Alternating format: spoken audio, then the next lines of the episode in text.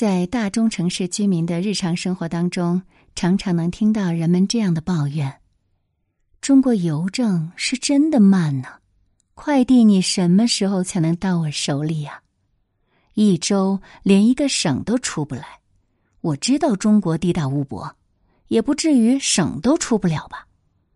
还有人甚至气到要控诉：为什么中国邮政还没倒闭呀？对于这样的抱怨，不知道中国邮政会作何感想，但是很有可能他根本顾不上理会。感谢收听，这里是宁小宁读历史，我是主播宁小宁。今天的节目，我们就一起来关注《中国邮政简史》。文章来源群学书院，微信公众号酷玩实验室，作者蛋蛋姐 Cool Labs。住在交通便捷、物流畅快的城镇居民，很难感受到中国邮政对于我们这样一个幅员辽阔、人口众多、地区差异极大的大国有多重要。因为他在没路的地方赶着驴，在山沟里蹬着车。在小河里划着船，忙着把顺丰速运和四通一达不愿意送或者没法送的邮件送到每一个心怀期盼的收件人手里。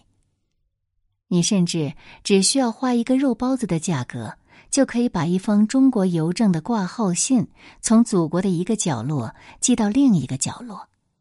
而对于很多偏远地区的老百姓来说，中国邮政迄今仍是他们与外界沟通最重要的管道。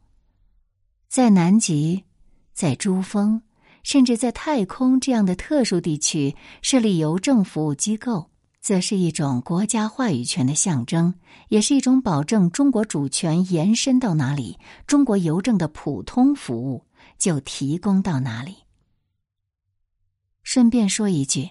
在最新一期的世界五百强企业名单中，中国邮政排名全球第一百零一位，比阿里巴巴高出七十二位。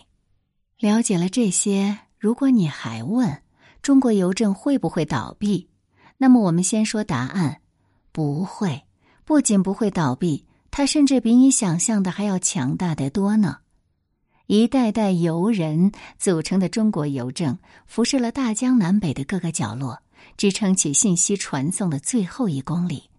也许它有时候会慢一点，但穿行在山间水路里的邮政绿，让人觉得安心。他们的肩章和背包承载了文明的重量。在物价飞涨的今天，四块二毛钱可以做什么呢？大概可以买一个肉包子，加一杯豆浆，顺着食道呼噜噜灌下去，你根本吃不饱。但在中国邮政，四块二可以把一封挂号信从一个地方寄到另一个地方，不管狂风暴雨，不管寒暑节日，不管距离多远，不管消耗多少人力物力，南至三沙，北至漠河。高至珠峰，只要一个邮编，中国邮政都能送到。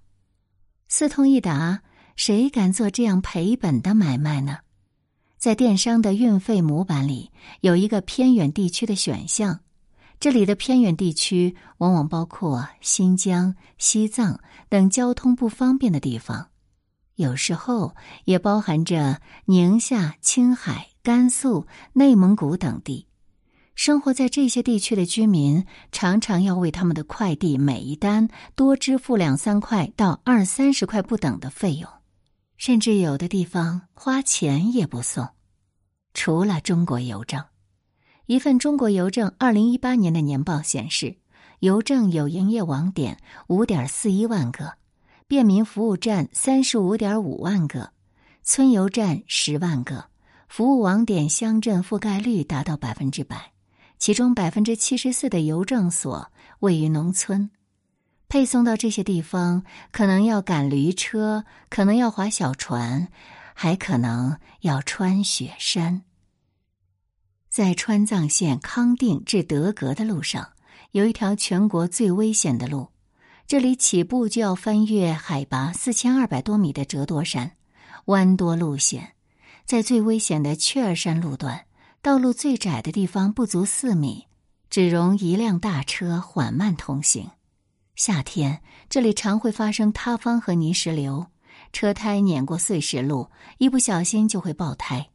冬天气温最冷的时候在零下四十摄氏度，道路被冰雪覆盖，积雪有时将近半米多深。如果再遇上风搅雪，狂风卷起漫天雪花，在弯弯曲曲又已经结冰的山路上，即使经验丰富的司机也不敢贸然行动。遇到雪崩，被困在山上也是经常的事儿。寒风裹着冰雪渣子，像刀子刮在脸上，不到半小时，人就会冻得失去知觉。就连当地人都说。这是一条距离死神最近的路，但这条离死神最近的路，康巴汉子秦美多吉跑了三十年，行程一百四十多万公里，相当于绕地球三十五圈。除了恶劣的环境，秦美多吉还和狼群对峙过，也被歹徒砍过。他身中十七刀。左脚骨折，肋骨断了四根，胳膊和手背上的筋也被砍断，头上被打了个大窟窿。你问他，冒着生命危险跑这条路值得吗？多吉说：“我小时候，高原上的车很少，在我家乡，第一份报纸是邮车送进来的，第一份中专生的录取通知书是邮递员送来的。”这些都是乡亲们的期盼和希望。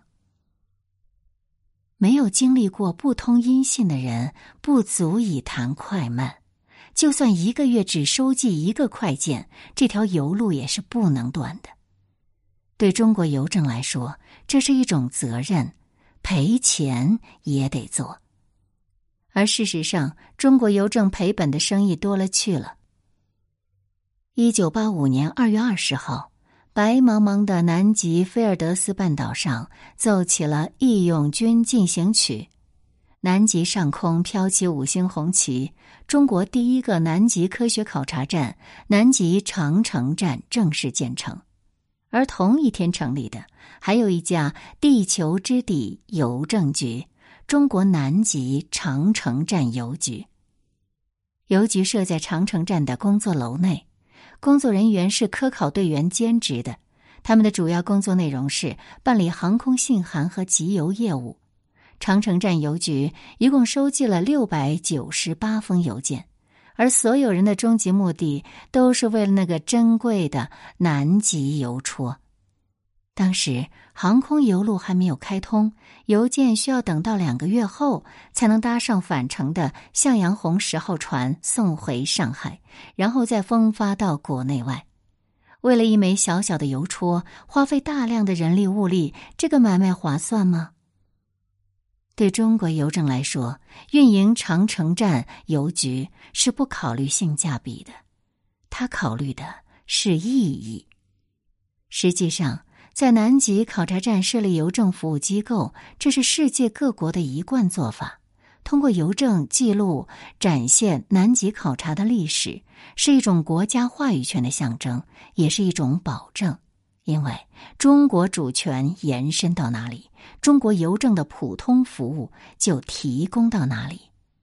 所以在海拔五千二百米、人迹罕至的珠峰大本营，有世界海拔最高的邮局——珠峰邮局。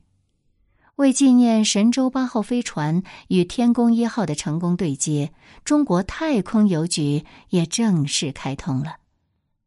在海南西沙群岛，则有三沙邮政局。今天，当我们吐槽邮政快递的时效性的时候，你别忘了。他曾经用亏本的生意覆盖了中国人的主权领土，只要地址存在，就会把快件送到。在中国，这样的快递只有两家，一个是中国邮政，另一个叫东风快递。你有多久没有提笔写过信了？大概是久到忘记了吧？那邮政的信函业务是不是可以取消了呢？不可以，只要还有一个人有寄信的需求，信函业务就不会停。因为《中华人民共和国邮政法》第一条就规定了国家保障中华人民共和国境内的邮政普通服务，保护公民的通信自由和通信秘密，而这个普遍服务由国家规范。由国家对中国邮政具体实现，和公共交通一样，这条路不赚钱也得跑，物流业务赔钱也得干，不计成本。所以，快递涨价了，邮政还是那个收费标准。学校的录取通知书、法院的传票公文、机关的机密文件，这些不会放手给其他的快递配送，哪怕赔钱。一个快递如果没有成功妥投，其他快递会将原件原路返回，但邮政会等十五天，每天联系一下收件人。所以，马上要到春节，四通一达的快递陆续停运了，但邮政还在营业。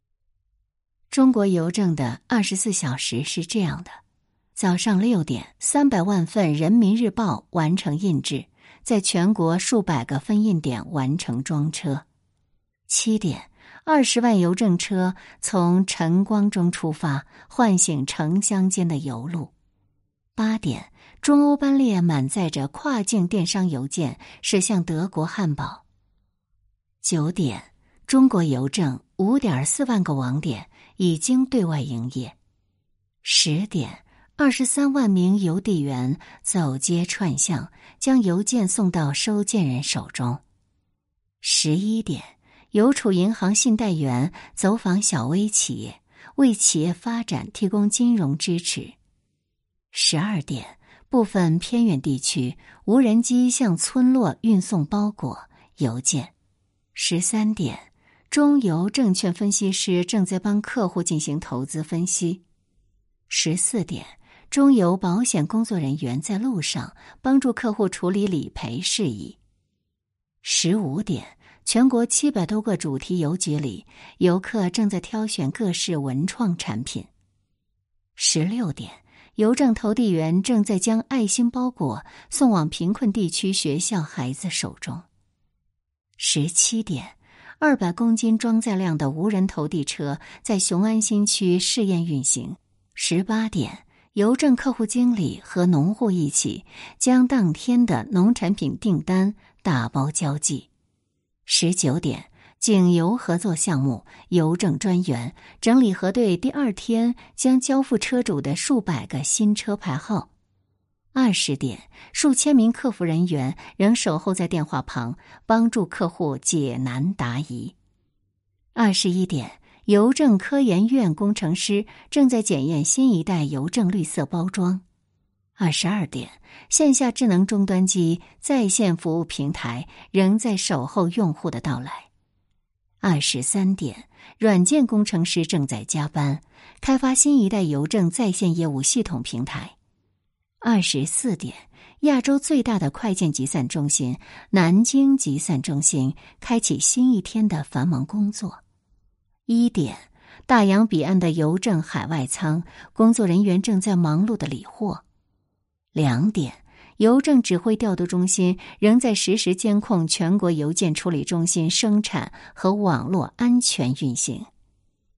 三点，邮政银行信息系统维护人员巡查机房，保障系统安全运营。四点，北京邮票印刷厂里。纪念邮票正在加紧印刷。五点，三十二架邮运飞机迎着曙光飞抵全国各地。一年三百六十五天，天天如此。今天，物流业务应该不是中国邮政最赚钱的业务，但却是挨骂最多的业务。速度慢，服务态度差。外界对他最坏的印象，成了对他的最终印象。人们甚至觉得邮政怎么还不倒闭呢？这种印象植根于几十年前，曾经的中国邮政是一个国家实行喂奶式补贴的巨人。到一九九八年，邮政亏损金额高达一百七十九亿元，位列全国各行业之首。巨额的亏损背后，是邮政颇为人诟病的政企不分家式的管理。一方面，邮政资费由政府统一定价，不赚钱；另一方面，垄断式的国企地位和长期的喂奶抚养，也让邮政不思进取，业务在市场上不具有竞争力。而为了摆脱这种畸形管理，一九九八年四月，邮电分营开始实行。邮政局负责信件、物流、汇款、汇票；电信局负责电话、通讯、互联网等业务，分开经营，各谋发展。而看业务也知道，邮政赚钱的路还很远。物流不发达，信件不赚钱，而电信业务正在爆发。用一个大哥大能解决的问题，估计没有人愿意寄情书了。脱离了电信的供养，邮政的亏损由国家接手。一九九九年，国家出台了“八五三一”计划，分四年给邮政造血，分别补贴八十亿元、五十亿元、三十亿元。十亿元。那一年，顺丰正依托华南地区向全国布局物流网。那一年，申通的网点还只有北京、广州等大城市。那一年，韵达快递刚刚成立。那一年，远在杭州的马云成立了阿里巴巴。电商的蓬勃，一定程度上给了中国邮政一条明路。所以那一年，一直垄断却从不讨喜的邮政开始自己造血改革了。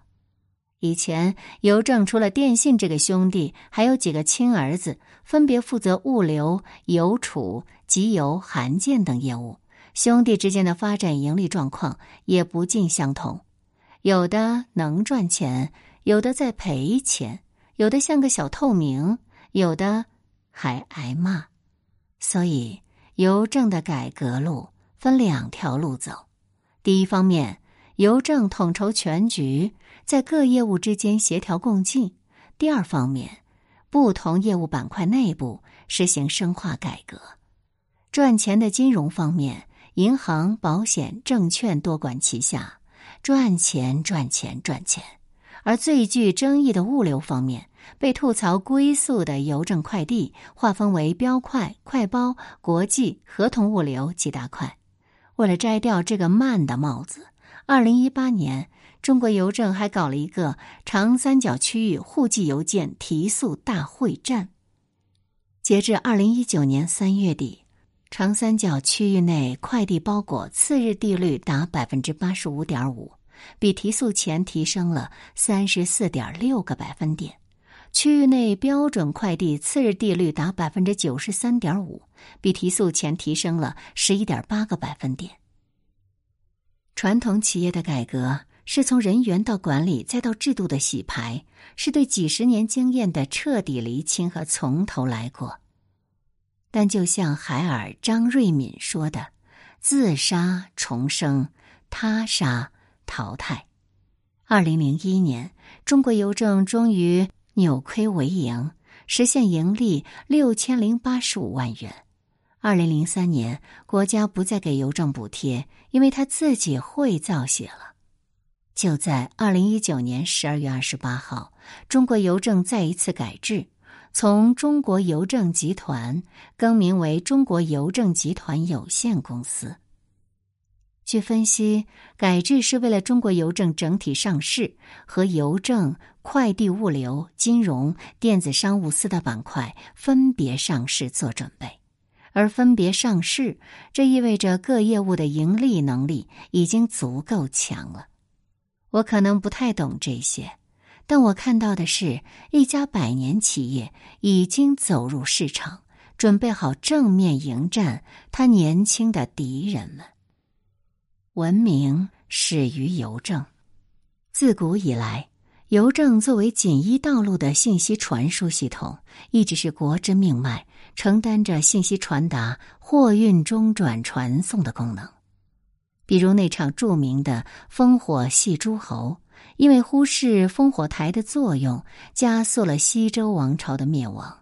比如八百里加急传送的军情，比如抗战年代永不消逝的电波，架起了信息传送的天桥。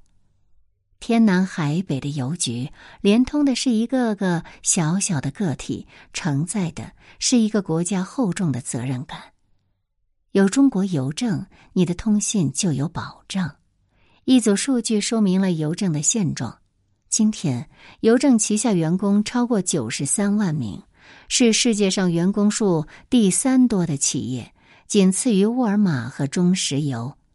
今天，邮政有三十二架货运飞机、二百九十二辆火车邮箱、七点一万辆邮运汽车、九点二万台智能包裹柜、二点五万条邮路、五点四万处邮政支局所、六十多万处便民服务加盟点、六百多家主题邮局。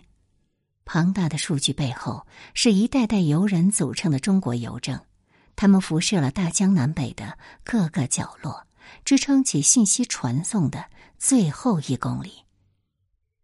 也许有时候，它会慢一点，但穿行在山间水路里的邮政绿让我觉得安心。我知道，不论我在哪里，都有人在我身后，他们的肩章和背包。承载了文明的重量。这里是宁小宁读历史，读完这一篇还是感慨万分的，因为我现在还在写信，只是因为之前曾经寄过信，但是对方却反映根本收不到，所以呢，我就不太敢把信寄出去了。现在采用的方式就是把信写了，写完之后呢，再把它拍下来，用手机拍照。发给对方，对方如果要给我回信的话，也是先写下来，都是用手写，然后呢，在手机拍照发给我，这样也算是满足了继续写信的这样一份小小的心愿吧。在这个忙碌的时代，还有谁和我一样在给人写信呢？你是否找到了可以互相通信、鸿雁传书的那个人呢？希望你也能够和我一样找到那份慢生活的感觉。另外呢，我在喜马拉雅还做了《见字如面》这样一档节目，希望你也去听一听，重新燃起写信的兴趣吧。